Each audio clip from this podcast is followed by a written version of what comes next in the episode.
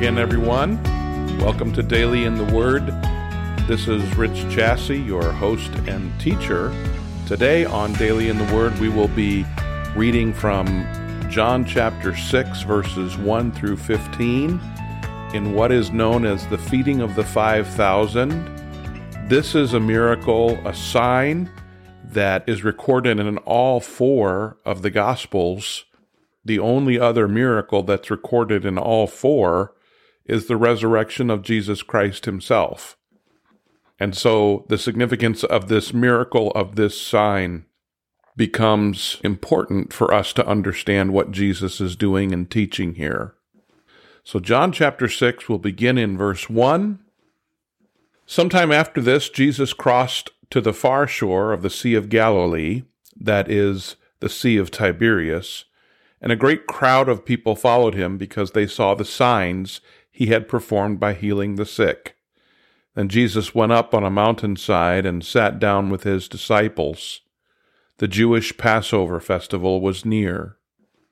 When Jesus looked up and saw a great crowd coming to him, he said to Philip, Where shall we buy bread for these people to eat?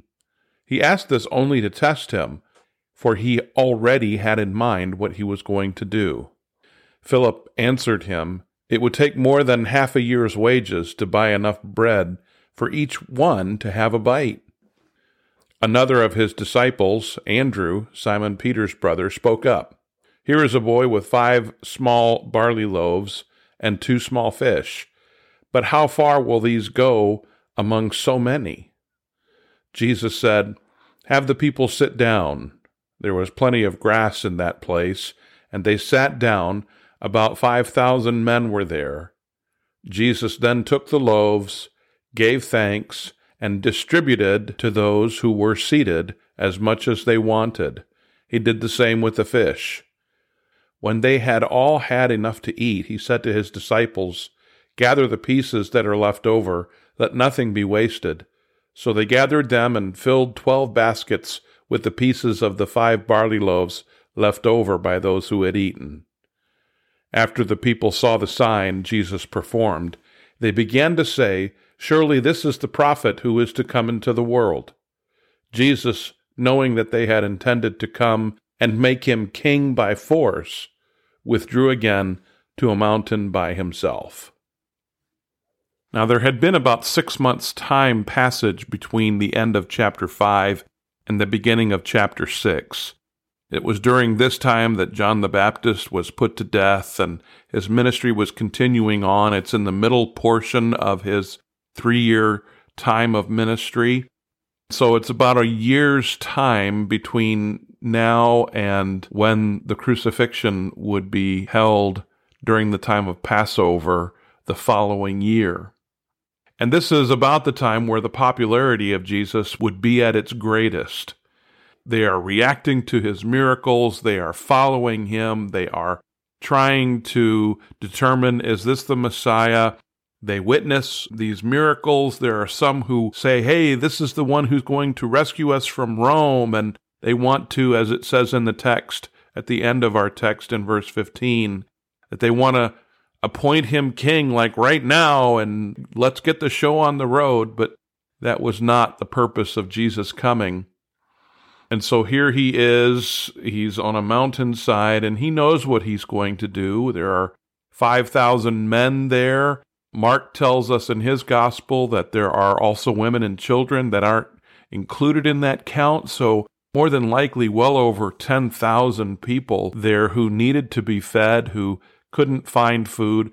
Jesus looked up, it says in verse 5, and saw this great crowd, and he said to Philip, who was from Bethsaida, which would have been the town closest to where they were located. Where are we going to buy bread for these people to eat? And Jesus knew that that was humanly impossible, but he was doing this to test Philip.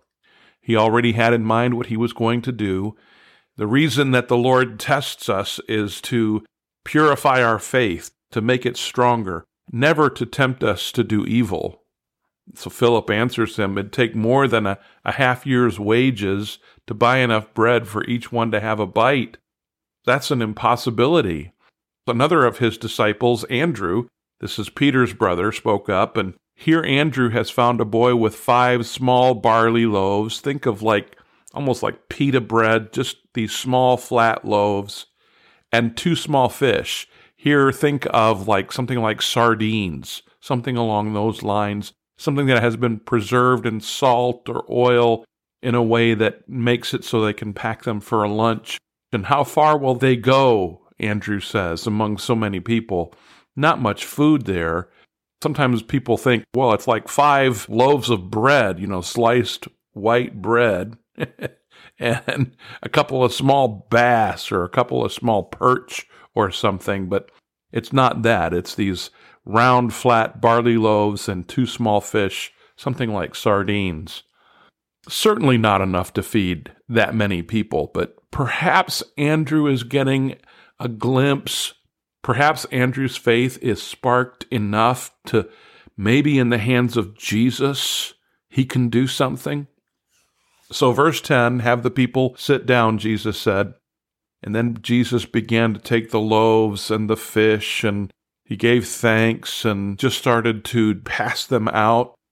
They all had as much as they wanted, so it's not like they were rationing the food.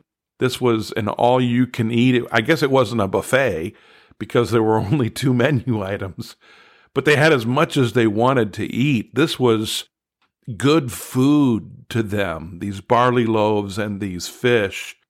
When they had all had enough to eat, he said to his disciples, Now gather the pieces that are left over, let nothing be wasted. And they gathered twelve baskets full of these leftover barley loaves. This again was a lesson to the twelve disciples that Jesus was always going to be more than enough. It wasn't about the food. This miracle, this sign, wasn't about the food. It was about the one who performed the miracle, that Jesus would always provide for us more than enough. Spiritually, that is always the case. Jesus provides for us more than enough, that his sacrifice on the cross would pay the penalty for our sin, and it was more than enough.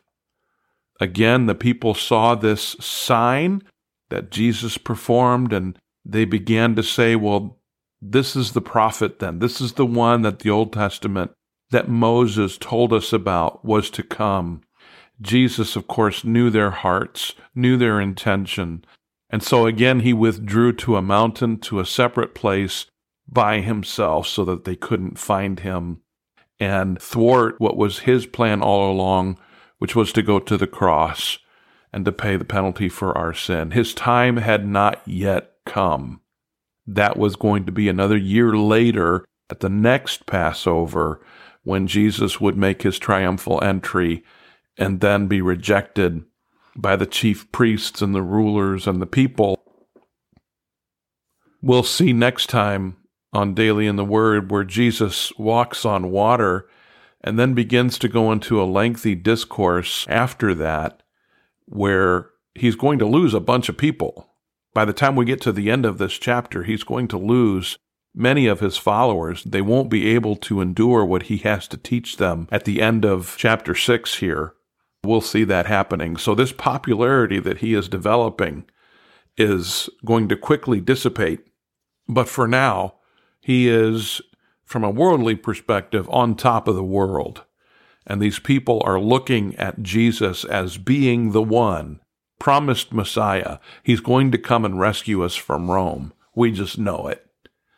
And yet, what he is about to teach them, what he is about to proclaim to them, is something that their ears and their hearts won't be able to accept. So we'll see that in the next two days. We look forward to being together to do that. Let's pray. Lord, today we thank you for your word once again it is so rich and so powerful to see what you have done here with the multiplication of these loaves and these fish and the amazement that the disciples would have had as they went to go and fill their baskets from what you had prayed over and what you were passing out and The baskets kept getting filled up and then emptied by the people who were partaking of this meal, and they come back and they get filled up again. And where is this coming from? And this miracle that happens right before their eyes. And how can we explain this? And the people understood. The people knew, Lord, that this food was coming from a miraculous event. Lord, thank you for opening our eyes to who you really are. We thank you for Jesus, for sending him for us. You have given us so much through your Son, and we rejoice in it, and we thank you.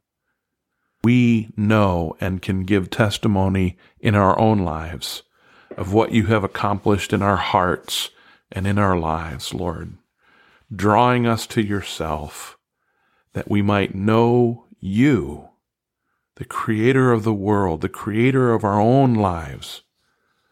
You have given us so much through Jesus. And we thank you and we love you and we praise you for all of it. In the name of Jesus Christ, our Savior, we pray. Amen.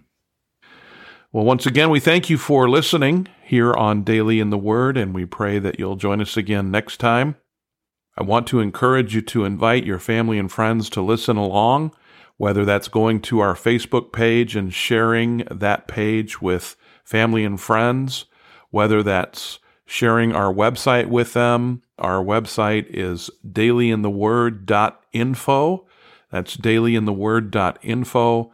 We encourage you to share that with people that you know to help us to increase getting this daily teaching out there so that believers can daily get into the Word, read it for themselves, and learn for themselves how to read and to understand the Scriptures. That's the purpose of what we're doing here, and we pray that you would see that goal and want to take part in sharing that and making this platform grow and continue to grow. And we thank you for listening. We pray that you have a great day today. We'll see you next time here on Daily in the Word.